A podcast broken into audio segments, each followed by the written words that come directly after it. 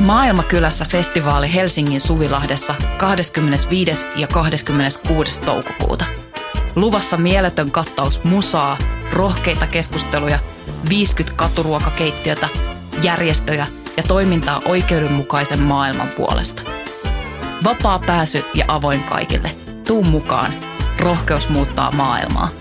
Yhteistyössä Euroopan unioni, Kirkon ulkomaanapu ja Radio Helsinki.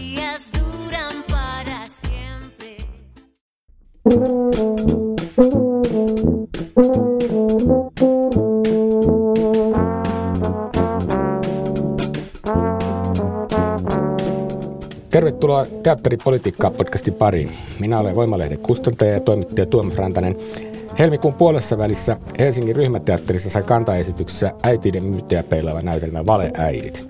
Esityksestä puhumassa täällä Voima-studiossa ovat näytelmän kirjoittaja Aino Pennanen ja sen ohjaaja Riikka Oksanen. Tervetuloa Aino. Kiitos. Ja tervetuloa Riikka. Kiitos. Tähän ei ole teidän ensimmäinen yhteistyö todellakaan. Itse asiassa olette tehnyt aika monta juttua ja mäkin olen nähnyt ainakin 3 tai 4. Mutta mä voisin ensin kysyä teiltä, että mistä tämän näytelmän aihe ja alkujuuri kumpuaa? Mä voisin melkein kysyä kirjoittajalta sitä. Joo, musta tuntuu, että mä en jotenkin voi olla ohittamatta nyt tätä, että tähän liittyy niinku tämmöisiä henkilökohtaisia kokemuksia. Että ne lähti siitä, että mä itse jouduin tai pääsin tämmöiseen tilanteeseen, jossa mä oon niinku tää niin kutsuttu bonusäiti ja mä huomasin, että se herättää kaikenlaisia semmoisia ehkä yllättäviä tunteita ja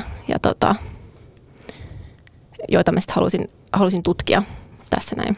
Joo, niin tämän esityksenhän, niin mitä sä kuvaisit vielä pähkinänkuoressa sen teeman, niin äityyden myyttejä nimenomaan just tämmöisen bonusäidin näkökulmasta. Ja... Niin, musta tuntuu, että se bonusäidin näkökulma on ehkä semmoinen, mitä mä sen kiteytin just kun yhdessä haastattelussa, että tämä päähenkilö tässä niin kuin yrittää samaan aikaan löytää suhteen vanhemmuuteen sekä lapsettomuuteen, mikä on aika paradoksaalista. Kyllä, kyllä. Että ne asiat on jotenkin olemassa samaan aikaan.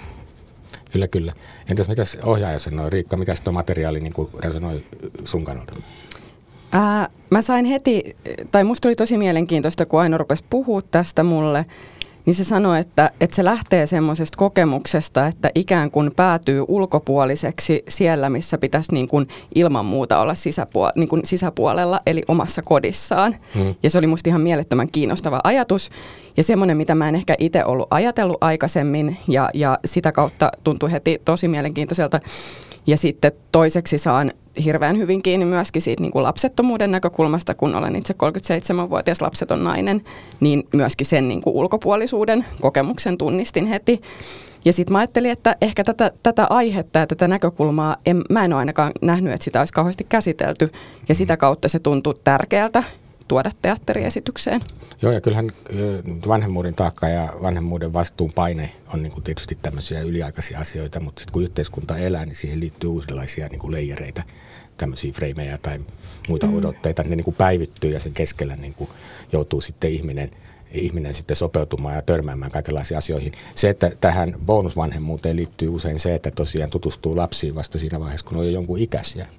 Kun taas sitten, jos ne lapset ovat niin kuin ikään kuin ollut alusta saakka mukana gameissa, niin silloin, tai on itse ollut gameissa alusta saakka mukana, niin on niin kuin oppinut tunteessa ihmisen jo vauvasta ja toisinpäin, riippumatta siitä, onko biologinen vai ei. Mutta se, että joutuu tavallaan sopeutumaan jo johonkin perheyksikköön niin kuin ulkopuolisen, siitä syntyy just tuo jännite, mitä sä tuossa näytelmässä tai te kuvaatte mun mielestä ihan osuvalla tavalla. Kyllä. Mutta sitten mä jotenkin näen, että kun mä sitä jotenkin perkasin, että mun mielestä kaikkia niitä niin kuin kokemuksia ja tunteita ei voi jotenkin niin kuin selittää jotenkin siitä niin kuin ihmisten välisestä asiasta, vaan tuntuu, että siinä niin kuin on myös semmoisia niin kuin asioita, jotka ajaa erilleen niin kuin semmoisia asioita, jotka niin kuin tulee meidän kulttuurista, semmoisia rajoja. Saanko mä, niin kuin, mitä mä saan ylipäänsä tehdä, saanko mä tässä puhua tästä asiasta, että onko se niin kuin mun asia vai ei. Kyllä. Tämä on tämmöinen uudenlainen representaatiokysymys, että niin kuin voiko niin kuin esittää äitiä, jos ei ole vähän niin kuin representaatiokysymykset niin kuin sekä teatterissa että yhteiskunnassa koko ajan kauhean läsnä, ja tähän tämä sivuaa nimenomaan, että onko niin kuin oikea äiti samalla tavalla, kun kysytään melkein mistä tahansa ryhmästä, että onko mä oikea toimittaja, jos mä, tai onko mä oikea taiteilija, tai onko mä oikea kirjailija, jos mä kirjailija liittyy kaikkea tämän tyyppistä, tai onko mä niin kuin onko mä oikein mikä? Niin se on niin mun mielestä siinä mielessä yleisempikin teema, kun liittyy pelkästään just tähän äityyden problematiikkaan. Mikäs tässä oli haasteellisinta tämän esityksen tekemisessä tai kirjoittamisessa ensin, jos sanotaan näin? No ehkä just noi tommoset kysymykset oikeutuksesta tuli mulle tosi paljon esiin siinä ihan alussa, että mä jotenkin tiesin, että mä haluaisin kirjoittaa tästä ihan niin kuin, kun puhuit tuossa representaatiosta, niin ihan just senkin takia. Mutta joo, musta tuntuu, että mä etin sitä oikeutusta tosi paljon, että mä sit luin kaikenlaisia tutkimuksia ja sain selville vaikka, että tää oli niinku amerikkalaistutkimus, mutta et siinä oli selvinnyt, kun oli tutkittu vanhemmuuden paineita niin kun äitien, isien ja sitten isäpuolien ja äitipuolien välillä, että niin kun äitipuolilla oli tässä tutkimuksessa eniten vanhemmuuden paineita, mikä oli aika yllättävää, mutta mä jotenkin tunnistin sitä, että se positio on niin semmoinen, siinä ei ole mitään niin valmiiksi kirjoitettua kaavaa, niin jotain oikeutusta siihen haki ja sitten ehkä saikin. Niin, amerikkalainen yhteiskunta on varmaan niin kuin selkeästi monta eri niin kuin kehää päällekkäin, että kaikki perheet eivät ole samanlaisia, kaikki kulttuuripiirit eivät ole samanlaisia, mutta keskimäärin varmaan eroa suomalaiseen on aika paljonkin. Että meidän pohjoismainen hyvinvointivaltio on niin kuin lähtökohtaisesti niin kuin kehittynyt siihen pisteeseen, että miesten ja naisten rooliodotukset ei ole ihan niin vahvoja, mutta niin kuin näytelmässä näkyy, niin kyllähän se niin kuin äitiyteen liittyvät odotteet on niin kuin sellaisia piilo-odotteita vielä vahvasti, ja se nousee rakenteista, vai mitä mieltä se Riikkaa? Kyllä, just näin. Ja semmoisia myöskin, jotka on, niinku, että sitä tulee varmaan niinku ulkoapäin ja rakenteista, mutta hirveästi niistä on myös semmoisia asioita, mitä me ollaan sisäistetty elämämme aikana. Ja voi olla, että me itsekin aletaan niinku toteuttaa niitä semmoisia niinku myyttejä ja uskomuksia, mitä niinku, vaikka ikään kuin tietoisesti vastustaisimme. Ja se on musta tosi mielenkiintoista tuossa esityksessä, että ylipäänsä se käsittelee sitä, että kuinka paljon meillä on oikeasti niin kuin jotain omia ajatuksia tai omaa identiteettiä, ja sitten kuinka paljon meidän identiteetti niin kuin muodostuu tämän yhteiskunnan odotusten ja niiden opittujen tarinoiden mukaan. Ja se oli ehkä, jos kirjoittamisesta kysyttiin, että mikä oli haastavinta, niin toi niin kuin tavallaan niiden henkilöiden kuvaaminen oli sitten niin kuin ikään kuin prosessissa haastavinta sillä tavalla, että kun ne on kirjoitettu kuitenkin niin kuin hyvin kärjistetyiksi hahmoiksi, kun se perusidea on se, että ikään kuin tämmöinen Liisa, jolla ei oikeastaan ole mitään omaa identiteettiä, joka on ikään kuin pesusieni, joka imee kaiken ympäristöstä, pömpsähtää sinne ihmeelliseen maailmaan, ja sitten siellä on näitä henkilöitä, jotka on niin kuin hyvin karikatyyrejä. Niin, ja edustaa sitä, että tämä olisi nyt niin kuin tämä äiti, ja tämä olisi nyt niin kuin tämä mies täältä työpaikalta ja näin päin pois, mutta et siinä sitten se, että tosi paljon etsittiin sitä balanssia, että me ei niinku naureta niille tyypeille ulkoopäin myöskään, vaan että niissä jokaisessa olisi myös joku särö ja joku niinku ehkä myöskin vaikeus toteuttaa sitäkin identiteettiä, koska sekin on semmoinen niinku kulttuurimuovaama. Kyllä, se näkyy tietysti, ensemble on hirveän hyvä, että tuolla ryhmiksellähän noi näyttelijät on taitavia, niin silloin ne hahmot, vaikka ne on niinku stereotyyppisiä ja karikatyyrismäisiä, niin niissä kaikissa myös sit, kun löytyy semmoinen inhimillinen näkökulma, että kyllä se kokaiinin voimalla siellä mainostoimistossa duunia tekevä niin kuin superisä, niin siinäkin näkyy niin kuin aitoja pettymyksen tunteita, kun se häviää sitten lopulta sen TED Talk-kilpailun tämän Liisan kanssa. Kyllä. Niin kuin ne henkilöt ei ole siis pelkästään karkeita ja pahoja, vaan niissä niin kuin näkyy semmoisia inhimillisiä heikkouksia. Sama juttu nämä tekopyhät hiekkalaatikkoäidit, jotka sitten sysää ne lapset sitten lopulta Liisan hoidettavaksi ja karkaavat itse siitä vastuusta, vaikka ovat siitä tekemässä poliittista liikettä ja niin edespäin.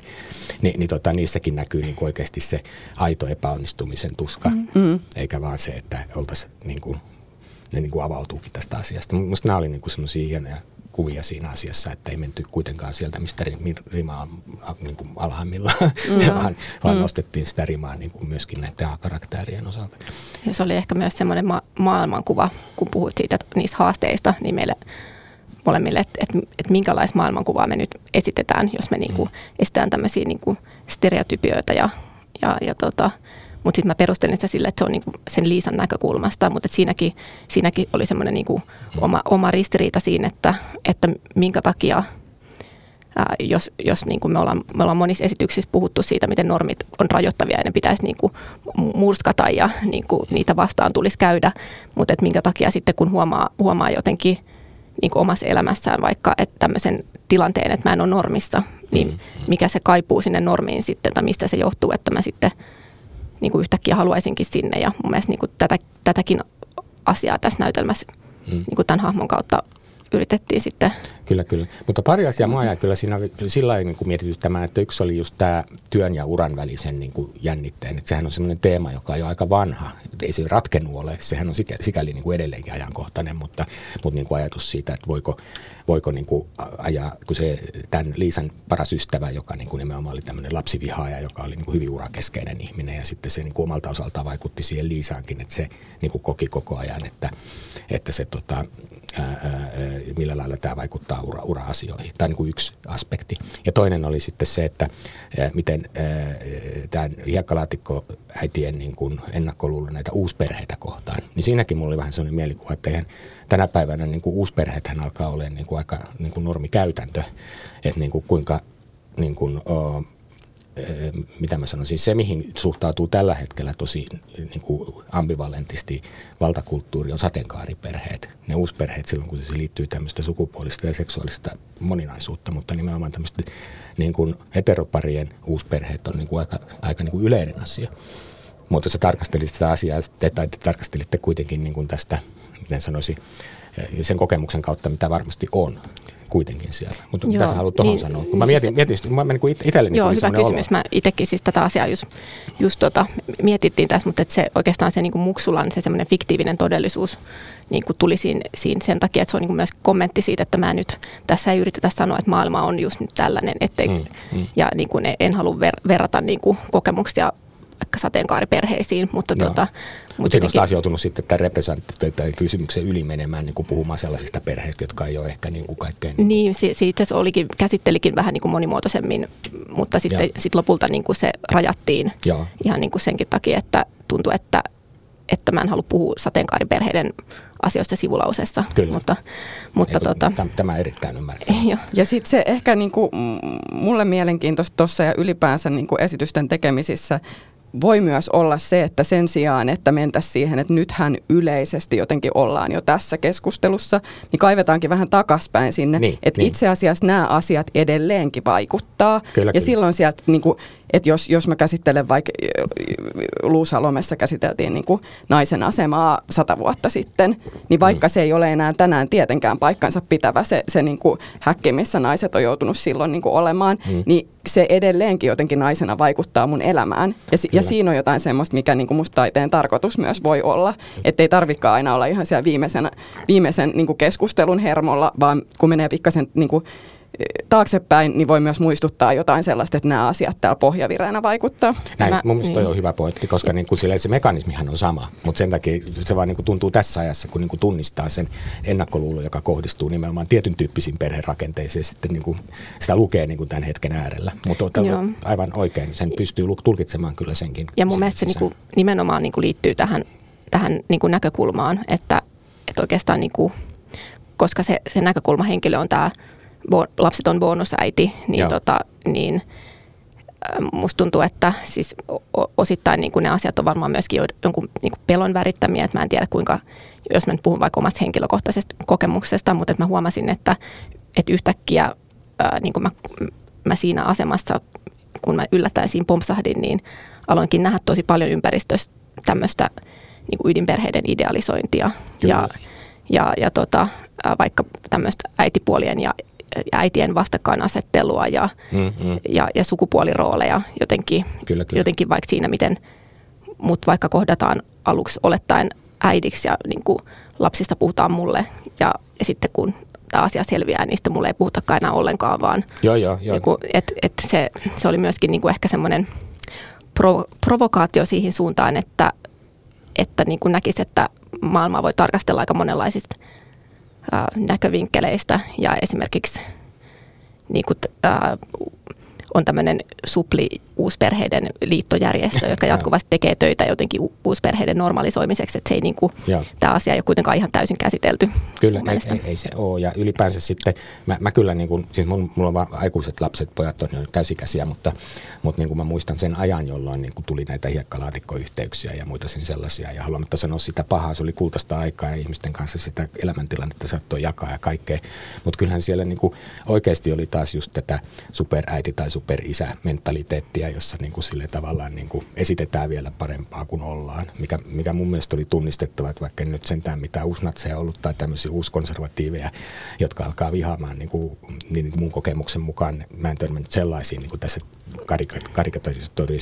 niin kuin kuitenkin kuvataan karikatyylin elkeen näitä hahmoja, niin mä tunnistan sen mekanismin, että ihmiset niin kuin tavallaan sitä omaa heikkouttaan tai omaa huoltaan siitä, jaksaako omaa tätä vastuuta kantaa, niin esittää sitten vielä pirtsakampaa ja vielä, ja sitten syyllistää muita, jos muut ei jaksa viedä lapsia ihan joka paikkaan niin paljon kuin he. Ja se mekanismi tuli mun mielestä tuossa aika satiirisesti ja tunnistettavasti sitäkin kautta. Ja sitten yksi lähtökohta meillä on usein myös esityksiin se, että kun tunnistaa jonkun tommoisen asian, vaikka just näin, että ajattelisi, että eihän tämmöistä nyt enää ole tai tämä ei ole ajankohtaista, mutta sitten alkaakin lukea niitä niin kuin merkkejä ympäristöstä, että tällaista itse asiassa on, niin se niin kuin esityksen lähtökohta voi olla myös se, että kun me laitetaan ne kaikki asiat sinne, niin me voidaan ehkä nähdä sitä, että onko tämä totta tämä meidän havainto, että tällaista on. Ja sitten musta oli tosi kiva palaute semmoinen, minkä sain yhdeltä katsojalta, että oli katsonut esitystä ja viihtynyt ja kiva ja näin. Ja sitten sen jälkeen joku päivä se oli päätynyt semmoiseen tilanteeseen, missä oli yhtäkkiä niin kuin eri kulmasta nähnyt sen tilanteen ja tajunnut, että hei, tässähän tapahtuu se, mitä siinä näytelmässä oli. Ja sitten tommonen on musta kivempaa kuin se, että siinä olisi joku suuri väite, mikä pitää sillä sekunnilla oivaltaa, kun katsoo sen esityksen, vaan että sitä voi tunnistaa niin kuin pikkuhiljaa.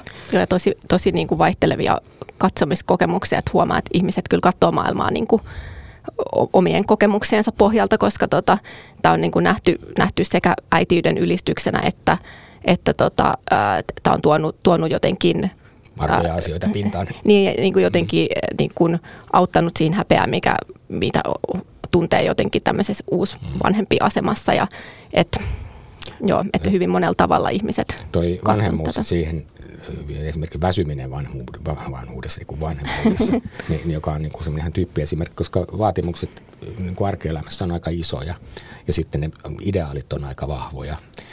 Ja sitten niin kuin tässä ajassa, niin ne on isoja jännitteitä. Ihmiset reagoivat siihen myöskin niin kuin hyvin henkilökohtaisesti. Et se on niin kuin vielä isompi juttu kuin vaikka keskustelu ruuasta, joka aina saa aikaan mielettömän hulapalon sosiaalisessa mediassa. Mutta niin tämä vanhemmuuteen liittyvät jännitteet ja niiden omien niin kuin pelkojen kohtaaminen on niin kuin tosi tabu. Ja siinä mielessä kiinnostavalla tavalla tämä hämmentää sitä pakettia mun mielestä. Ja on niin kuin hyvä aihe esitykselle, jos mikä. Ja nimenomaan siis niinku just tämä väsyminen, stressi ja sen torjunta, ettei voi hyväksyä sitä, että väsyy kun siinä hommassa. Tai sitten se, että lapset ja nuoret voivat huonosti tänä päivänä usein, vaikka tekisi mitään. Että niinku nämä ympäröivät olosuhteet vaikuttavat niinku sen oman perheen ulkopuoleltakin siihen suuntaan, missä niinku ei välttämättä ole keinoja toimia. Niin nämä on niinku kipeitä asioita. Joo, ja sitten se, niinku tähän liittyy myös, mistä me paljon puhuttiin, kun tätä näytelmää tehtiin, niinku semmoinen, että ennen kuin sun elämässä on lapsia, niin tietyllä tavalla sun niinku elämä on niinku yksityisempää, mutta sitten siinä vaiheessa, kun on niitä lapsia, niin yhtäkkiä niinku se ei olekaan, se jotenkin, sä oot vähän niinku julkisen paineen alla myöskin, että vanhemmuudessa puhutaan paljon niin kuin julkisuudessa, politiikassa, joo, mediassa, keskustelupalstoilla, että se on niin kuin, niin. Ja sitten se on inhimillisesti, jos mä joskus kuvasin silloin, kun oli yksi lapsi, niin tuli semmoinen olo, että semmoista niin kuin oman kehon haavoittumispinta-alaa on tullutkin paljon enemmän, koska se kokee kuitenkin sen lapsenkin niin kuin sellaiseksi, jota täytyy suojella samalla tavalla kuin omaa kehoaan. Sitten kun niitä oli kaksi ja ne juoksee eri suuntaan ja niillä on niin kuin omat elämät, niin se on niin kuin vielä haasteellisempaa. Siinä on niin kuin koko ajan se pelko sen toisen puolella. Ja sitten kuitenkin ne keinot niin kuin torjua kaikki maailman pahuus ovat niin kuin hyvin rajallisia. Niin helposti siinä menee semmoiseen niin kuin moodiin, että sitä alkaa niin kuin sitten esittää semmoista torjuvaa henkilöä, joka hakee niin kuin niitä ulkoisia uhkia niin kuin ties mistä. Että se niin kuin jollain tavalla projisoituu se pelko jonkinlaiseksi niin kuin suojelumekanismiksi, jossa niin kuin uhat alkaakin niin kuin tulee jostain muualta kuin mistä ne oikeasti tulee. Mm, joo, ja sitten se myös on niin kuin, mun mielestä omiaan sitten, kun tässä puhuttiin myös näistä sukupuolirooleista, jotka niin kuin jotenkin tuntuu, että et se on semmoinen niin kuin piste, mistä helposti niin kuin tarttuu johonkin, mitä tietää, niin kuin vaikka johonkin sukupuolirooliin ja näin, että just niin kuin ton asian takia. Niin, ja siinä oli niin kuin mies, vaikka se oli niin kuin naisnäkökulma ja nimenomaan just se, että Liisa on siinä se näkökulmahenkilö, niin kyllä ne miesroolitkin oli sillä lailla niin kuin moninaisia, että jos ajattelee, että se hänen miesystävänsä, oliko se Eero vai Tero vai? Eero, niin sehän oli sitten taas tämmöinen runoilijamies, joka oli silleen tiettyyn pisteeseen saakka niin kuin hyvinkin niin kuin tasa-arvoinen ja pyrkii kaikenlaiseen, niin kuin, pyrkii ratkaisemaan niitä konflikteja, vaikka sillä selvästi oli niin kuin vaikeuksia ymmärtää niitä ytimiä, mutta ei hän niin kuin ollut niin kuin ilkeä tai paha tai jollakin lailla dominoiva siinä asiassa. Sitten siellä oli se mainostoimisto Kaifari, joka sillä kokaiinivoimilla niin kuin teki itsestään sankari isää samalla, kun veti uraa. Ja sitten oli, no sit oli ne toimitusjohtaja, joka sitten taas oli niin kuin vanhan koulun konservatiivi. Ja sitten oli tämä yksi... Meidän Pekka. Tai onko se mikä oli se naapuri-isä, joka ei juurikaan tuntenut edes lapsia. Joo, ja asui autotallissa. Ja oli niin kuin tämä. Niin, että siinä oli niin kuin variaatioita, ettei pääse sanomaan ainakaan ulkoapäin, että miehiä olisi esitetty, niin kuin sanoisinko, latistavasti, vaan niin kuin vaihtoehtoja näidenkin osalta oli aika runsaasti. Että onhan tuo miesrooli muuttunut suhteessa vanhemmuuteen tosi paljon. Mä kävin tässä just katsoa joku aika sitten Oulussa Vanhempailta-nimisen esityksen, joka on Veikko Nuutisen kirjoittama, ja siellä sen oli ohjannut toi Jukka Heinänen, joka kertoi sitten taas just niin kuin isän roolihaasteista semmoisessa tilanteessa, missä on niin kuin yhteishuoltajuus, eli lähinnä silloin, kun hän on niin kuin yksin sen lapsen kanssa ja yrittää sitten esittää onnistunutta vanhempaa niin kuin tuota suhteessa päiväkotiympäristöön. Niin, siinäkin ollaan vähän niin kuin äitimyytin kanssa tekemisissä. Kyllä, äitimyyti, mutta tietysti isän näkökulmasta. Niin. Kyllä, äitiä ei näy ollenkaan, mutta sitten se isä joutuu niin kuin tavallaan esittämään sekä isä että äitiä, niin siinä tulee niin kuin tämän tyyppisiä jakoja. Oletteko te nähnyt sen esityksen? En ole. Mua harmitti kauheasti, kun olin Juho Gröndalin kanssa yhdessä ohjannut sen Tampereen työväenteatteriin, mutta sen mä missasin. Mä näin sen vaan siellä Oulussa ja sitten siinä Oulun esityksessä mä en löytänyt ihan niitä ajatuksia, mitkä mä hain. Ja Veikko on kauhean tarkka näistä ja sitten mä juttelin sen kanssa ja sitten mä tajusin, että musta pitää nähdä se niin kuin kantaesitys, koska siinä olisi niin kuin mun makuun ollut vielä niin kuin painotukset toisessa kulmassa. Uskon varmastikin näin. Mutta musta on kiinnostavaa, että nyt tässä ajassa tämä vanhemmuutta käsitellään sekä isiä että äitien kanssa niin myös teatterissa. Niin kuin. Siellähän joku... Mitä mä en nähnyt. Komissa oli ollut kanssa joku My Baby vai mikä se oli, joku tämmöinen. Joka... Joo, me ei nähty myöskään. Joo, mutta niin onko mä väärässä, mutta niin sille, että onko tämä joku semmoinen aihe, joka niin kuin ikään kuin huutaa tarvetta tulla käsitellyksi? Joo, ja onhan niin kuin me Saara Turunen vaikka käsitellyt tätä vaikka. Ja, kyllä mä luulen, että se tulee aina niin kuin tietyille ihmisille ajankohtaiseksi tiettyyn aikaan, niin kuin esimerkiksi nyt meille niin kuin tämä, tässä iässä, kun siinä on tosiaan tämä aikaraja, että milloin niitä lapsia pitäisi hankkia. No, ja se on hyvin sukupuolispesifinen kuitenkin se niin kuin boosti, ja sitten tulee myöskin kulttuurista hyvin vahvasti, kyllä. Niin, että ei sitä niin kuin ehkä meidän kulttuurissa vielä niin kuin 25-vuotiaana koe niitä paineita, että pitäisi lisääntyä, mutta jotenkin siinä 30 jälkeen alkaa niinku ihan eri tavalla lukea niinku näitä merkkejä ympäristössä, että nyt olisi niinku kohta aika ja syntyvyys nousuun.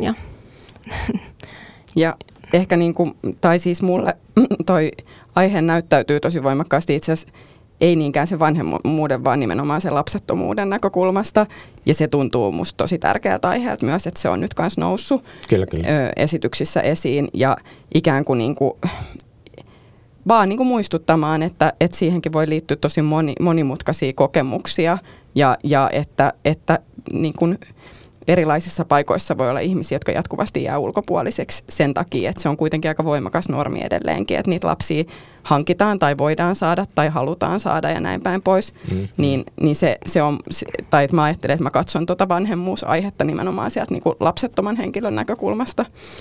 Kyllä, ja se on tärkeä näkökulma, kun siihen liittyy tietysti aina se, että eihän ihminen itse elää, että se mikä tuntuu nyt tärkeältä, niin ei ehkä suhde siihen asiaan voi olla sitten myöhemmin eri, mutta sitten valinnat pitää kuitenkin tehdä sitten se tämänhetkisessä todellisuudessa, niin sehän on ihan hirveän ahdistavaa, että se on niin kuin tämmöinen eksistentiaalinen peruskysymys oikeastaan.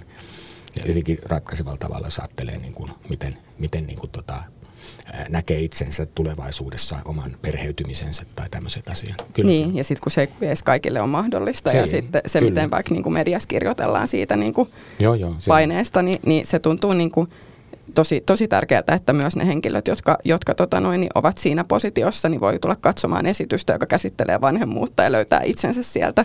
Niin. Toi on tärkeä pointti. Ja etenkin tuntuu, että niin kuin naisilla niin kuin se menee usein niin, että siinä vaiheessa, kun susta tulee äiti, niin sä jotenkin niin kuin astut jotenkin aikuisten maailmaan. Että siinä on jotain semmoista, niin kuin, että nyt pitkität nuoruuttasi ja yrität elää tyttönä, kun et tähän suostu. Mm. Ja laitetaan ainoa lasten pöytään juhlissa syömään, kun täällä on nämä vanhemmat niin sitten.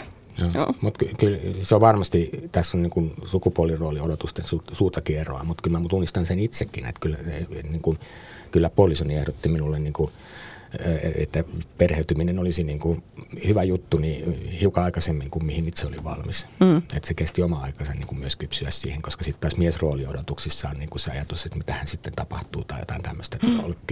Kykenenkö kantamaan tämän vastuun, kun teen niin paljon töitä ja niin edespäin. Olen kiinnostunut kaikesta maailman asioista, niin pystynkö olemaan hyvä isä siinä tilanteessa. Et sitä vaan joutuu niin kuin pohtimaan aika lailla. Kyllä. Mutta niin kuin sanottu, niin tässä on niin kuin selvästi erilaisia paineita sukupuolirooli suuntautuneesti tai näin. Hei, vielä esityksen estetiikasta. Niin sehän on hauska ja lystikäs kaikki ne värit ja semmoinen oppikin, tai ei koulu tietenkään, vaan niin kuin lasten niin kuin kuvakirjan niin kuin estetiikkahan siinä on, eikö vaan? Joo, näin on. Tatu ja Patu tuli mulle mieleen niin koko ajan, värit ja isot puhelimet ja kaikki tämmöisen. Joo, me lähdettiin meidän taiteellisten suunnittelijoiden kanssa semmoisesta ajatuksesta, että se maailma rakentuisi sille ajatukselle, että ikään kuin se niin kuin aikuisuus on sitä samaa leikkiä, joka vaan jatkuu siellä. Ja siksi haluttiin tehdä sinne aika iso alleviivaus ja huutomerkki sille asialle, että se on se näkökulma, mistä me tätä katsotaan. Että se on just se, että nyt tämä niin kuin olisi tämä äiti täällä hiekkalaatikolla. Mm. Ja se antaa musta myös vähän armoa niille kaikille henkilöille, että se on ratkaistu sillain, että ne leikkii sitä todellisuutta siellä. Kyllä, missä toisaalta tunnistan hirveästi siitä, että sieltähän ne niin kuin kotileikeistä monet asetelmat tulee ja kaikesta siitä, että miten me niitä sukupuolia lapsena leikitään ja näin päin pois. Tai vaikka lasten kirjoista. Niin. Mm-hmm. Ja saduista ja just tämä myyttinen paha äitipuoli ja kaikki mahdolliset niin kuin saduista opitut niin kuin aika, niin kuin voi olla aika jyrkätkin ihmiskuvat, niin ne on niin kuin osa tuonne esityksen todellisuutta ja näin, mutta et se niin kuin, koska toi on musta niinku käsittelee myös niinku kipeitä asioita, niin se on musta ihanaa aina, jos se voi ratkaista semmoisen estetiikalla, joka on kaikkea muuta kuin kipeätä. Toki jos joku triggeröityy tosta, niin sit se voi olla kipeätä. Mutta. Niin, ja se voi, en mä tiedä, musta oli vaan hauskaa. Ja sitten se ylipäänsä sanotaan, että vaikka tää niinku sivuaa hyvinkin tommosia mitä sanoisin, tärkeitä asioita, joihin ihmisillä voi olla kipeitä kulmia, niin toi yleisilmehän esityksessä on niin kuin hirveän kepeä ja hyvin kulkeva ja humoristinen ja hyvän ensemblen niin kuin vedolla menevää. Et niin kuin siinä mielessä niin ei kannata ainakaan ulkopuolisen ajatella, että en halua mennä katsoa mitään ahdistavaa aihetta. Että niin. Niin kuin vaikeat asiat tulee niin kuin sinne sisään lomitettuna tavalla, joka on kyllä helposti mieltävä. Ja se musta on myös ihanaa, tai toivonkin, että sen saa katsoa ihan vaan sillä, että onpa hauskaa, että ei siinä tarvii mitään niin kuin tunteita myllertää, jos ei semmoista halua. Mutta sitten toinen, mikä meillä on ainokaan, joka liittyy, musta tuntuu, että tämä on niin kuin kauhean meidän niin kuin yhteinen estetiikka, sekä niin kuin tekstiin että sinne näyttämöön liittyvät asiat, on se, että me halutaan, niin kuin, tai se semmoinen niin kuin tietty vieraannuttaminen on meidän mielestä mielenkiintoista, koska me niin kuin toivottaisiin, että katsoja katsoisi sitä kokonaisuutta sen sijaan, että se alkaisi seurailemaan siellä jotain niin kuin henkilöiden psykologisia kaaria, jotka ei välttämättä ole ollenkaan niin kuin merkityksellisiä suhteessa siihen asiaan. Että ne meidän hahmot näyttämöllä on usein semmoisia, että ne on ikään kuin sen niin kuin ympäröivän maailman niin kuin muokkaamia tuotteita, ja niiden niin kuin väliset suhteet ja asiat on se, mitä me toivottaisiin, että siinä seurataan. Joo, toi oli ihan hyvä lukuohje kyllä. Joo, että semmoista niinku naivismia ja yksulotteisuutta, joka niinku vie sitten siihen suuntaan ajatukseen, että tässä just niinku, että sieltä voi poimia niitä aiheita, jotka jotenkin yhdessä nämä kaikki asiat niinku muodostaa jonkun kokonaisuuden, jota voisi tarkastella, että mitä nämä asiat yhdessä tarkoittaa. Kyllä. Sitten tietysti se tietynlainen niin kuin mainostoimisto tai tämmöinen markkinavetoisuuden kritiikki tai satiiri, mikä siinä liittyy tähän mainostoimistoon, missä tai mikä teknologiayritys. Joo, mutta kumminkin siinä vedettiin niin kuin tällä markkinointikädellä haluttiin tätä jonkinlaista apsia tuottaa, jota sitten mietittiin, kenelle se tuotteistetaan. Ja tässä tapauksessa sitten niin kuin tuotteistettiin sitä niin kuin tämmöiseen hyvin perinteiseen niin kuin perhemalliin. Mä ymmärrän sen ihan hyvin tämmöisenä niin kuin hyperpolana ajatuksena, joka tukee sitä draaman perusrakennetta, mutta sitten mulla kävi vaan mielessä tämmöinen, että ne mainostoimistotyypit, niin eihän ne kauhean ideologisia on niissä hommissa, ne haistaa heti, että missä on niin kuin uutta markkinaa ja sitten niin kuin, että siinä mielessä Liisa oli mun mielestä paljon paremmilla niin kuin lähdellä liikkeellä niin kuin omana itsenään miettiessään tätä perheiden, monimuotoisten perheiden ja vaikka yksinhuoltajaperheiden niin kuin ajankäyttöongelmia verrattuna sitten tähän perusperheisiin, jonka pohjalta taas tämä mainostoimisto sitten oli tekemässä sitä asiaa. Mm-hmm. Saatteko kiinnittää mun ajatukset? Mä mietin, että jollain lailla niin kuin se niin kuin todellisen niin kuin mainostoimisto tai tämmöisen bisnesmaailman niin kuin tuotteistamiskäytäntöjen kannalta niin mentiin vähän eri suuntaan kuin mitä ehkä olisi musta oikeasti maailmassa menty. Niin, tai sitten toisaalta musta tuntuu, että varmaan oikeassakin maailmassa usein sitten katsotaan vaan, että jos niin kuin ehkä siinä pointattiin sitä, että mikä on kuitenkin tämä niin kuin enemmistö ja niin kuin joku semmoinen asia, mihin ihmiset haluaa kiinnittyä, on se niin kuin ydinperhe. Niin, kyllä, niin kyllähän siis vaikka niin kuin näkee, kyllähän nyt niin kuin mainoksissa näkee ihan järjestäen sitä, että on niin kuin, että mietitään näitä asioita, että ei niin kuin ole aina se ydinperhe siellä. Se on ihan totta kyllä, mutta myös niin kuin on myös... Se on myöskin niin kuin hyvä markkina, se enemmistö. Totta. Ja onhan ne niin kuin asenteellisia lähtökohtaisesti, niin anteeksi sanoa. Niin, ja sitten toki myös tuommoisessa niin kuin oman esityksensä niin kuin maapallossa tai niin kuin pikkuuniversumissa, niin se mainostoimisto tai siis tämä teknologiafirma niin edusti tietyllä tapaa sitä jotain valtiota tai sitä yhteiskuntaa ja näin. Ja kun me tuossa kuitenkin haluttiin myös käsitellä sitä niin kuin huolta siitä, että tietynlaiset konservatiiviset arvot on koko ajan nousussa niin kuin tietyissä poliittisissa suuntauksissa, niin se tuntui niin kuin sen aiheen kannalta merkittävältä, että ikään kuin se valtio tai yhteiskunta edustaa sitten tämmöistä aika konservatiivista maailmankatsomusta, missä niin kuin yksittäiset ihmiset yrittää sitä niin kuin horjuttaa. Juurikin näin. Ja sitten toiseksi, mikä tulee taas näihin markkinatoimijoihin, ei nekään aina tunnista omia motiiveja, ja sieltä altahan koko ajan piirtyy sitten niin kuin niiden semmoisia tiedostamattomia ideaalikäsityksiä, eikä ne huomaa, että tuollahan se business olisi niin kuin baana auki. Tai kaista auki, mutta niin kuin ei ne vaan huomaa sitä sen takia, koska ne elää itse siinä toisesta. Joo, no esimerkiksi mun mielestä pelejä markkinoidaan vielä tosi paljon vaikka pojille. Ja mä oon miettinyt aina, että etteikö se ymmärrä, että tyttögeimerit on olemassa ja ne, niin kuin, miksi te ette huomaa sitä. Niin ja sitten tietyllä variaatioilla niin kuin ne pelit muuttuisi heti niin kuin paljon kysyttävämmäksi. Ja samahan me nähdään nyt vaikka suomalaisessa elokuvassa, jossa niin kuin naiskirjoittajien ja ohjaajien niin kuin rooli on selvästi noussut. Meillä oli Voimassa just tästä juttu, että niin kuin ihan tilastollisesti merkittävästi enemmän saadaan tilaa niin kuin naisten tekemille teoksille, niin ei se näy niin kuin, sehän niin kuin avaa markkinoita koko ajan. Se on ollut kannattavakin siirtymä, että me luodaan niin kuin uutta markkinapinta-alaa, että ne ei aina kerrota vaan niin kuin kärvistelevien miesten selviytymistarinoita, vaan niin kuin eri ikäisten, eri sukupuolisten ihmisten niin kuin kohtaloita. Et niihin voi yllättäen samaistua kyllä yli aidankin. Eikä vaan. No näin toivoisi, koska... Naiset on tekemään sitä niin kuin vaikka kuinka kauan suhteessa miessankareihin, niin ei, kyllä se onnistuu toisinkin päin. Joo. No siihen toivotaan kyllä, että nyt asiat on muuttumassa sen suhteen, koska onhan se niin kuin teatterin puolellakin niin kuin häkellyttävää, että kun se yleisöpohja kuitenkin on aika voimakkaasti niin kuin naisvaltaista. No, keski-ikäiset naiset pyörittää koko Suomen kulttuurielämää, että niiden pääsyliput ja sitten heidän puolisoidensa pääsyliput, kun heidät on sinne rahattu. Niin, kyllä. Se, millä tämä koko homma toimii. Niin se, että sitten se, että kuitenkin niin kuin jotenkin ne niin kuin miestarinat on se, mikä aika lailla niin kuin valtaa alaa, niin toivotaan, että tämä muuttuu nyt. Joo, mä voisin palata vielä tuohon, kun Riikka puhui siitä, että tämä niinku yritys tässä myöskin niinku vähän edusti myöskin tätä niinku yhteiskuntaa, ja kun puhuttiin siitä, että mikä nyt on totta, että onko uusperheet ihan niinku legit juttu vai ei, niin niin semmoisia niinku epäkohtia Suomessa, jos nyt niinku puhutaan politiikasta, mitä voi nyt ihan niinku nimetä. Teatteripolitiikka podcastissa on ihan suotavaa politiikkaa. Mitä voi ihan nimetä, missä Ruotsissa esimerkiksi ollaan niinku jo siirrytty eteenpäin, että siellä niinku kahden kodin malli on tämmöinen niin kuin lain tunnustama asia, että lapsi voi olla kirjoilla molemmissa kodeissa, jolloin niin kuin ne vaikka yhteiskunnan tuet jakautuu tasaisesti, kun sitten taas Suomessa on tämä järjestelmä, että pitää niin kuin toisen vanhemman pitää olla se lähivanhempi, jolloin lapset on siellä kodissa kirjoilla, jolloin sitten tässä toisessa lapsiperheessä ei välttämättä niin kuin saada niin kuin näitä korotuksia, eli niin kuin kaikenlaisia asumislisää. Joo. Kaikkiin tukiin tämä vaikuttaa, että ei niin kuin tunnisteta lapsiperheeksi. Ja tämä on niin kuin tätä vanhan maailman jäännettä, jossa niin kuin ajateltiin, että lapsi yleensä niin kuin sitten erossa jää äidille ja isästä tulee sitten tämmöinen viikonloppuisä, joka ei näitä tukia tarvii. Mutta esimerkiksi ihan omaskin elämässä nyt meillä on aluksi me yritettiin asua niin, että meillä oli sänky olohuoneessa, mutta sitten me huomattiin, että se oli vähän raskasta. Hankittiin kämppä, jossa on lastenhuone erikseen, mutta että me ei me ei kuitenkaan olla lapsiperhe, vaikka me joudutaan maksamaan enemmän vuokraa, koska me...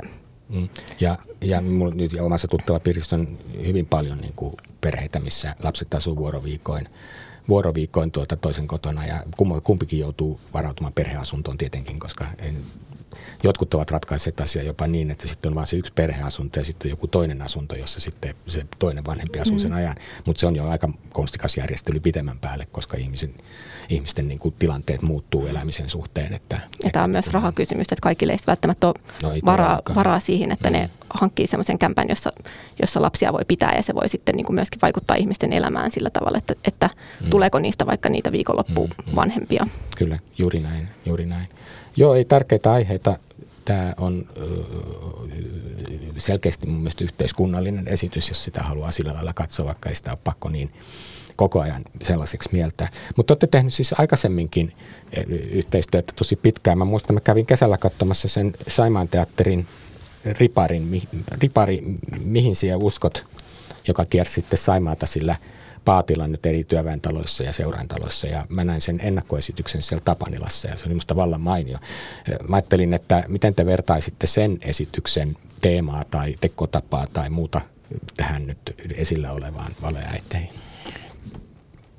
Siinä aikuisen niin kuin uskonnollisesta tekopyhyydestä, jos ajatellaan, että vanhemmuuden tekopyhyys oli jollain lailla, niin kuin, ja siihen liittyvät traumaattiset tunteet olivat tämän esillä olevan esityksen ytimessä, niin tässä oli niin kuin suhteessa tämmöiseen niin kuin uskonnolliseen kasvatukseen ja tämmöisiin asioihin.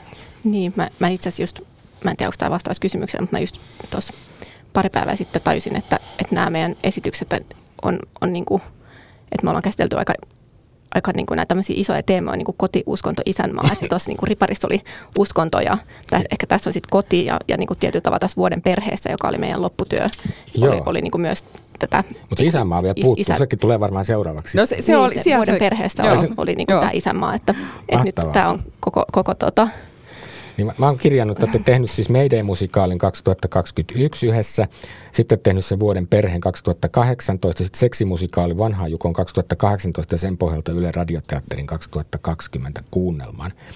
Ja sitten tuossa välissä ennen riparia, niin sitten oli tämä Miiko Toiviaisen kanssa tehty Kepeä elämäni, jonka mä näin muuten itse asiassa tuolla Walter Kilpi Kustavissa viikolla itse asiassa. Se oli mahtava esitys muuten sekin. Mutta mitä mä nyt oikein paketoisin, että me näitä voidaan käsitellä näitä vanhoja töitä ihan yhtä lailla niin kuin tätä äityyden valeäitejä, mutta jollakin lailla niin kuvaatkaa vähän, että miten tämä niin kuin yhteistyö näitä aiheiden äärellä on toiminut. No me ollaan tehty tosi niin kuin tiiviisti useinkin sillä, että me ollaan mietitty sitä aihetta yhdessä, että nyt tämä lähti kyllä ihan suoraan Ainolta tämä Valeäidit, mutta usein ollaan niin kuin mietitty yhdessä ja myöskin niin kuin, siinä niin kuin, kun Aino on kirjoittanut, niin aika paljonkin pyöritelty yhdessä sitä, että miten me saadaan, niin kuin, että mistä kaikesta me saadaan niin kuin yhteisesti kiinni siinä. Ja sitten ehkä se semmoinen niin tunnistettava juttu tuossa, kun rupesin miettimään, että mitä näissä meidän esityksissä usein on, niin niissä on usein tavallaan semmoinen kärjistys, että vähän niin kuin, tässä vähän niin kuin äitiys nähdään jonain niin kuin lahkona. Ja tuossa taas tuossa riparissa oli tämä, että itse asiassa mitkä kaikki asiat voi alkaa nähdä ikään kuin uskonnon kaltaisina asioina. Ja vaikka vuoden perheessä me mietittiin, että se perhehän on tavallaan semmoinen pikkulahko, missä voi alkaa tapahtua aika kauheitakin asioita. Että se niin kuin joku semmoinen, että millainen niin kuin vallankäyttö tämmöisiin niin kuin pieniin yhteisöihin liittyy aina ja mistä se valta sinne tulee ja kuka sitä siellä käyttää, on varmaan semmoinen niin kuin läpäisevä aihe, joka kiinnostaa meitä. Ja sitten nämä on hirveän komediallisia, koska Ainolla on mahtavan terävä kynä siinä, miten niin kuin asioista, jotka on monimutkaisia, niin saa myös ihan mielettömän hauskoja. Joo, mä luulen, että myös jotenkin, milloin me tunnistettiin ehkä tämä, että meillä on niin kuin, että meidän niin kuin tekijyydessä on jotain niin kuin samaa, minkä takia me halutaan tehdä yhteistyötä, niin oli teatterikorkeakoulussa, kun meillä oli tämmöinen Brecht-kurssi, jos me katsottiin Todd Solondzin Palindromes-leffa. En tiedä, oletko nähnyt sitä. Ei sano heti, mitä voi olla. Mutta se on niin kuin, Todd Solondz on myöskin tehnyt tämän Welcome to the Dollhouse ja onko mitäs muita, mutta et siinä on niin kuin semmoinen tosi semmoinen aika niin kuin värikäs karkkimaailma, mutta niin kuin ja tabuaiheita ja myös semmoista niin kuin vieraannuttamista ja niin kuin brehtiläisiä keinoja esimerkiksi siinä, että siinä niin kuin tämä päähenkilö vaihtuu aina niin kuin kesken kaiken, jolloin niin kuin ekassa niin kuin katot vaikka niin kuin valkoista ihmistä ja sitten mustaa ja sitten vanhaa nuorta. Että se mun mielestä tosi, niin kuin me tykättiin siitä, että siinä ei ollut semmoista, niin kuin, mitä elokuvissa usein on, että niin kuin sä eläydyt johonkin tarinaan ja ihmisten tunteisiin, vaan että se oli tosi voimakkaasti niin kuin yhteiskunnallinen ja semmoinen, niin kuin, että siinä käytettiin karikatyyriä. Siinä riparissa, mä tein sitä Arvion kanssa, niin mä siinä viittasin Brehtiin nimenomaan ja siinä ajatuksessa, että se niin kuin tavallaan houkutteli katsojat pohtimaan sitä omaa niin kuin uskonnollista tai maailmankuvallista kuvaansa, vaikka sitä ei niin kuin millään lailla tuputettu, vaan niin kuin yhtäkkiä sä vaan niin kuin ajaudut niiden muiden etsimisen äären kautta siihen, niin kuin, että niin kuin ajattelen itse. Ja mä koin sen niin kuin jonkinlaisen brehtiläisenä aktina. Joo, mä tunnistan ton kyllä, että niin kuin mitä sä aikaisemminkin puhuit siitä, että me ei ajatella, että pitäisi olla joku niin kuin selkeä väite, vaan myöskin, että me voidaan itse olla vähän niin kuin hämmentyneitä jonkun aiheen äärellä ja niin kuin asettaa kysymyksiä. Mutta sitten semmoinen, yhdisti noita teoksia, joita nyt, mitkä näen, siis Kepeä elämäni ja Ripari ja tämä, ja niin, nimenomaan tämä Valeäidit, niin näissä kaikissa on mielestäni semmoinen niin kuin jännittävä suhde siihen tabun käsittelyyn, että siinä on niin kuin aineksia, jotka voi triggeröidä ihmisiä kovastikin, mutta niin kuin, se ei silti sitten ehkä tee niin. Esimerkiksi Riparissa, musta me sun kanssa puhuin vissiin, tai chatattiinko me jotain siinä, että minkälainen tämä vastaanotto mahtaa sitten olla siellä uskonnollisimmilla seutuvilla, minne tämä esitys on mennyt. Joo, mä muistan. Ja sitten se kirkko ja kaupungin arvio olisi niin kuin aivan älyttömän innostunut siitä, että vaikka siinä ollaan sillä vyöhykkeellä, että pappi käyttäytyy tosi huonosti, se on kaappijuoppo ja suhtautuu niihin lapsiin vastuuttomasti ja horjuu omassa uskossaan siinä määrin, että koko homma menee niin kuin tekopyyden puolelle ja kaikki, missä se onnistuu niin kuin oikeasti siinä opetuksessa lähinnä se, että se saa sen yhden lapsen antamaan itselleen anteeksi sen, että hän on talousrikollinen. Et niin kuin sille, ja sitten se yksi vahvistaa yhden niin kuin uskoa ufoihin. Siis, niin kuin tämä homma menee niin kuin aivan plörinäksi niin kuin siinä tarinassa. Ja mä ajattelin, että joku tämmöinen hyvin uskonnollinen ihminen ja ehkä ahtaalla tavalla, niin saattaa ajatella, että tämähän on ihan kauheata. Ehkä joku ajatteleekin. Mutta sitten toisaalta niin kuin siihen jää kuitenkin se ajatus, että se jotenkin niin kuin inhimillistä, niin inhimillistä. Ja sitten niin kuin se, että mihin oikeasti ihmiset oman maailman katsomuksessa sitoo, niin se siitä kerro. Vaan se kertoo, että tämä etsiminen niin kuin voi mennä pieleenkin. Just niin. Ja se on varmaan yksi semmoinen niin kuin yhdistävä asia myös näissä, että meitä kiinnostaa niin kuin nimenomaan mennä sinne rajapinnalle, että onko tämä ok, onko tämä hauskaa vai onko tämä kauheata, voiko tämmöistä aihetta käsitellä ja miten sitä voi käsitellä.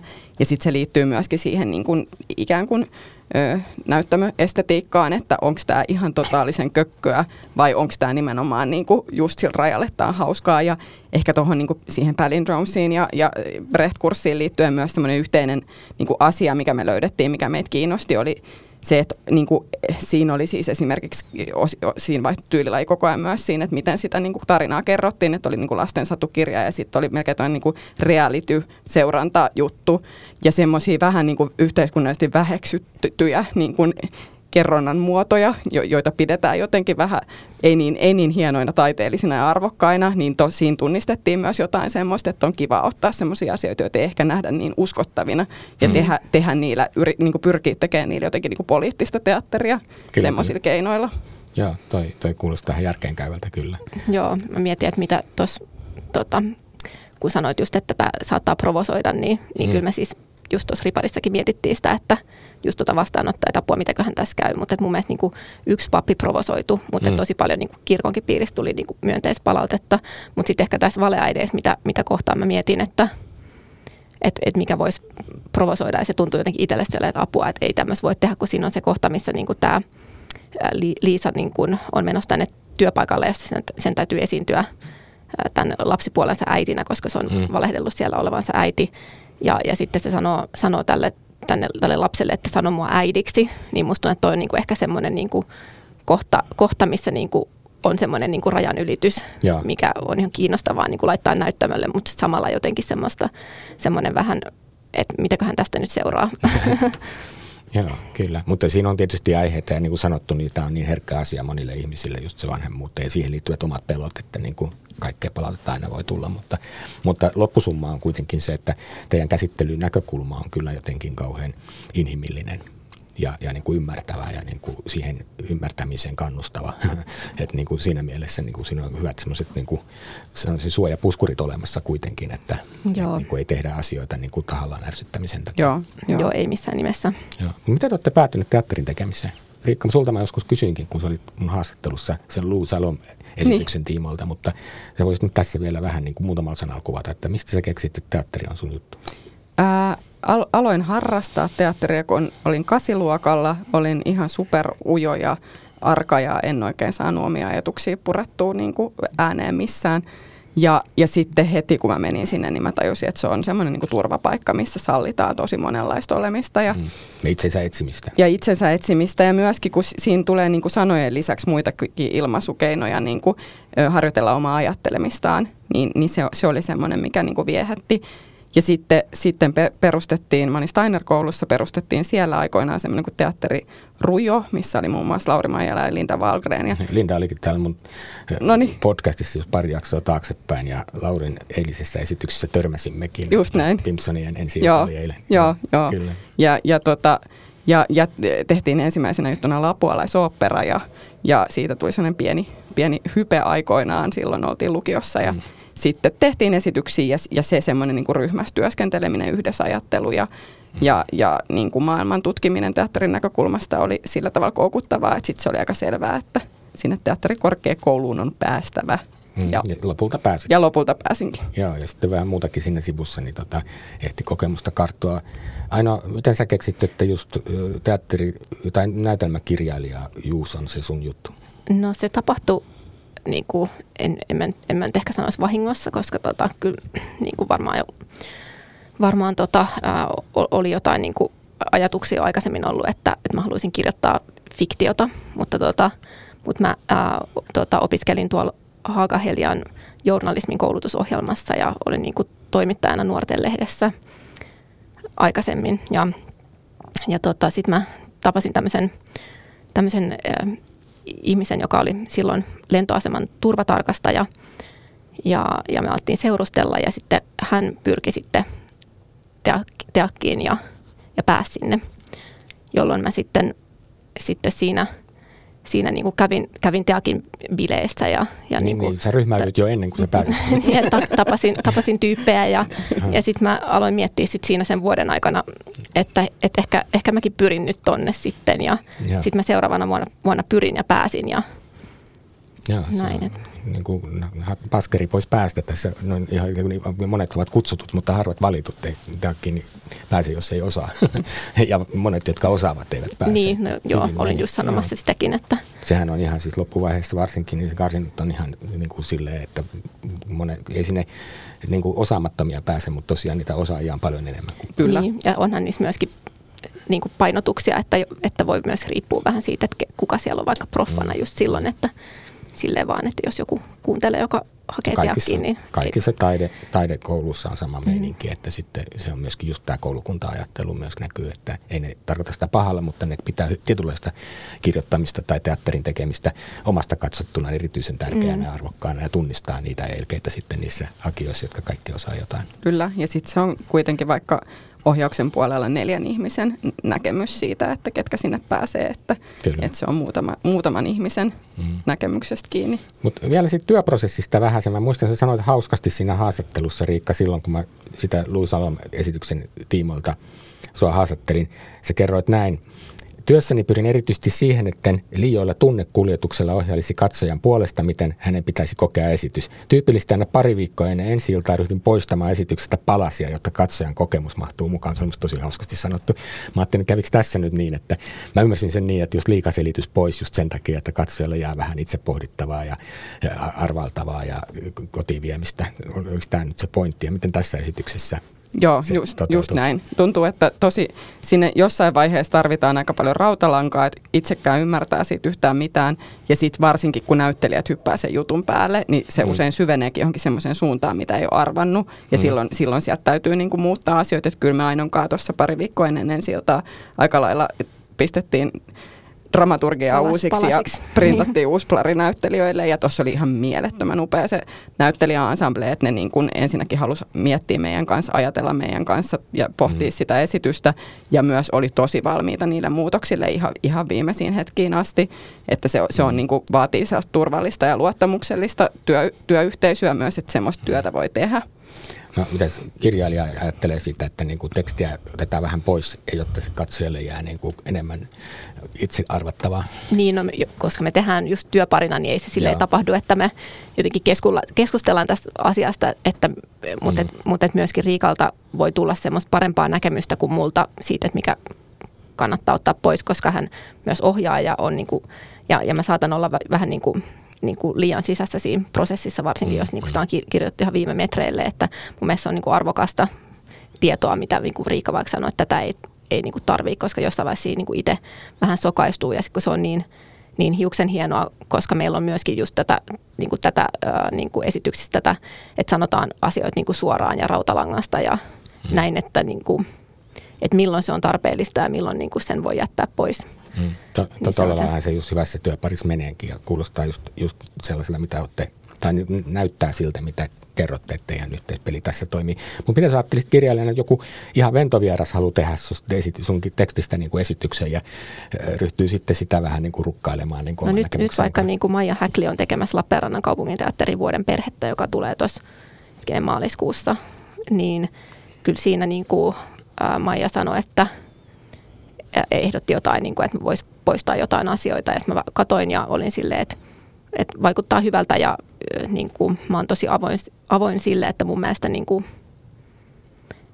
sitten siinä vaiheessa, kun Maija sitä tekstiä lukee ja pohtii, niin se on niin kuin se parempi asiantuntija kuin minä, joka tein sen vuosia sitten. Ja sitten ne vaan muuttuu yksinkertaisesti. Katsojatkin tulkitsee asioita omalla tavallaan ja toiset, että mutta se on kiva, jos voi tehdä kantaesityksen kirjailijana niin kuin vuotto-ohjaajansa ja ystävänsä kanssa, niin silloin niin kuin tietää, että ainakin kerran se on ollut maailmassa sen näköisenä kuin itse on halunnut. Niin, tai ei se välttämättä niinkään mene, että kyllähän se aina myös yllättää, koska niin.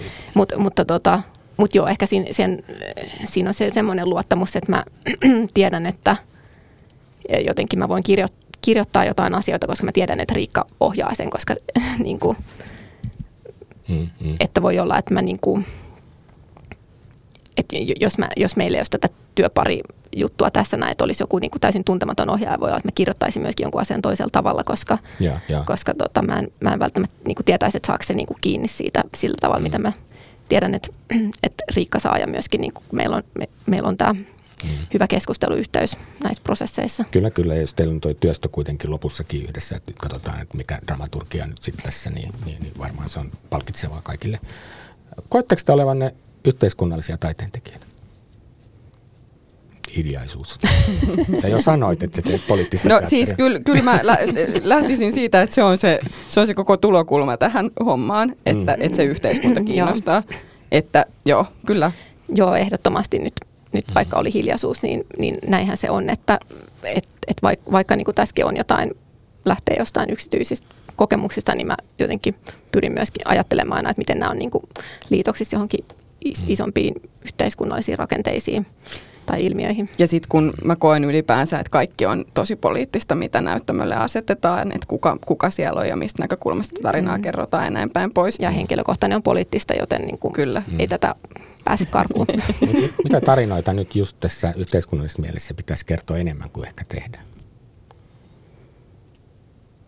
Mitä tarinoita pitäisi kertoa enemmän kuin tehdään? Minkälaisia tarinoita?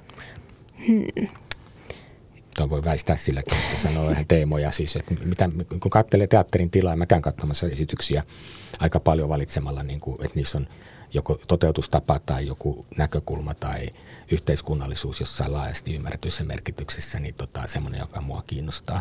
Mä koen teatterin niin kuin nimenomaan tämmöisenä niin kuin aikalaispäivityksenä ja ryhmässä sitoudumme siihen tai jotenkin koemme yhdessä tekijöiden kanssa jotakin siinä hetkessä ja siinä on läsnä kaikki se, mikä on myöskin sen salin ulkopuolella, niin silloin mun mielestä teatteri jotenkin lähtökohtaisesti yhteiskunnallista laatua, mutta onko teillä mielessäni jotain sellaisia teemoja nyt, että itse halunnut tehdä esimerkiksi esityksen rippikoulusta ja maailmankatsomuksellisesta kärvistelystä ja sitten äitiyteen liittyvistä myyteistä, niin tuleeko teille mieleen muita tämmöisiä teemoja, jotka ikään kuin kaipaisi kontribuutiota?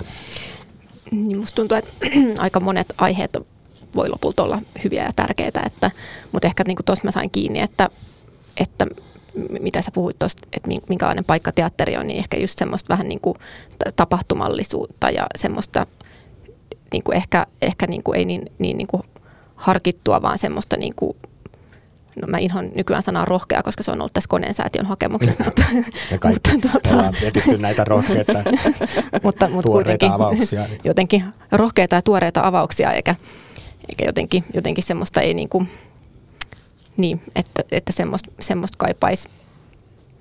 Kyllä. Joo, ja kyllä mä koen, että tämä keskustelu, mitä on käyty tässä siitä, että mistä näkökulmasta ja kenen katse ja kuka kertoo, on tosi tärkeä. Ja varmastikin se, mitä kaipaan itse, on se, että siellä näyttämöllä on muutakin kuin tämmöinen valkoinen, siis heteromies näkökulma. Se ei tarkoita sitä, että sitä ei saa siellä olla, mutta se tarkoittaa sitä, että kaipaan tosi paljon sitä, että mä saan nähdä niin kuin ihmisyyttä vähän monimuotoisemmin ja tarinoita kerrottuna vähän erilaisista näkökulmista. Kyllä. Minäkin kaipaan, vaikka mä edustan just tätä standardivallankäyttäjän stereotypiaa, mutta niin kuin mua kiinnostaa katsoa vallankäyttöä myös niin kuin eri vinkkeleistä. Että niin kuin se on aika kulunut juttu, se valkoisen miehen näkökulma, joka on tullut tutuksi tässä noin niin kuin sisältäkin päin. Että siinä mielessä mun mielestä uusien näkökulmien löytäminen on tällä hetkellä teatterissa just, onneksi se on käynnissä. Niin just näin. Mutta se tekee myös sen taiteenlajin, heijastaa sitä sen ajankohtaisuutta ja yhteiskunnallisuutta kyllä. Mitä teiltä on tulossa seuraavaksi? Meiltä tulee seuraavaksi yksin tai erikseen. Yhdessä. Sitä ei ole vielä julkaistu, joten ei saada sanoa mitään, mutta sen verran siitä on julkaistu, että Espoon kaupungin teatteriin tulee Ainon käsikirjoittama kantaesitys musikaali, jonka Eeva Kontu säveltää ja mä ohjaan. Joo. Oliko se Eeva Kontu sama, joka oli tekemässä teidän kanssa sitä? Kepeä elämä oli. Joo. Just niin. Ja koska tämä tulee? Se tulee, apua, niin kuin 24 syyskuun puolivälissä. Just niin, jees. Ja aihetta kai vielä kerrotaan. Ei voi vielä kertoa. Sitä ei voi vielä kai paljastaa. Joo, me odotamme kiinnostuksella kaikki. Se on hyvä aihe. Okay. Älä mä lähestyä loppua, mutta mulla on vielä se kysymys, minkä mä lupasin teille. Te olette varmaan tässä samalla miettinyt. Aivan. Eli Riikka ensin. Mikä on taiteen tehtävä ja merkitys? Mä taisin kysyä tämän sulta jo silloin sinne Voiman haastattelun aikana. Mä muistan, mitä sä sanoit. Mutta Mä edelleen ajattelen samalla tavalla, että sen taiteen tehtävä on porata semmoisia reikiä todellisuuteen, että me voidaan nähdä asiat vähän toisin tai eri näkökulmasta tai näkövinkkelistä. Tosi hyvä. Mä ihastuin siihen porata reikiä. Se niin kuin metafora oli musta aivan mahtava. Joo, mä en muistanut sitä. Joo, kyllä. Porata reikiä sinne niin kuin todellisuuden suuntaan. Joo, ja sitä kautta myöskin niin kuin ehkä puolustaa vähän semmoista potentiaalia jollekin niin kuin oman ajattelun tilalle maailmassa. Se on vähän sellainen platonmainen juttu, että me nähdään vaan niin kuin ne luolassa olevat jutut siitä todellisuudesta, niin taide auttaa meitä niin kuin kääntämään hetkeksi katseemme. Kyllä. Tai että me nähdään niin kuin yhtäkkiä ne ideaalimaailman olennot ja todellisuuden niin kuin hahmot niin kuin välähdyksenomaisina mielentiloina, jotka se taide meille hetkeksi paljastaa. Kyllä. Niin, ehkä toi on niinku kans aika paljon munkin taidekäsityksen ytimessä jotenkin. Tietenkään mä niin kuin en itse ajattele, että mä aina niin kuin osaisin välttämättä tehdä sen, tai että se niin kuin, mutta että ainakin niin kuin joku pyrkimys on siinä, että käännellä vähän ajatuksia, että vaikka mä itse ajattelen näin, niin voisiko se olla toisin ja näin. Että ehkä se on niin kuin, helpompi sanoa, että ehkä se on mulle itselleni taiteen tehtävä, että jos nyt pitää sanoa laajemmin, niin ehkä se olisi vähän vaikeampi kysymys, että pitääkö kaikkien ajatella, että tämä on taiteen tehtävä. Niin, ei kukaan ajattele mitään, mutta voi ajatella, että se niin kuin pätee, että siitä tulee taidetta, jos ihmiset kokee se jotenkin välineenä tuolla lailla, kun kuvasit. Mutta saa ihmiset ajatella siitä taiteesta mitä vaan. Nyt mä sotkenut omiin henkseleihin. No niin, hei, nyt mä kiittelen teitä kovasti. Tähän on hyvä päättää. Tämä on siis Teatterin politiikkaa podcast, jota julkaisee Voimalehti. Minä olen Voimalehden kustantaja ja toimittaja Tuomas Rantanen ja olemme tänään keskustelleet Aino Pennasen ja Riikka Oksasen kanssa ryhmäteatterissa nyt esitettävästä näytelmästä Valeäidit. Se menee pitkään, menkää katsomaan. Kiitos Aino ja Riikka. Kiitos. Ja kiitos kuulijoille. Kuulemiin seuraavaan kertaan.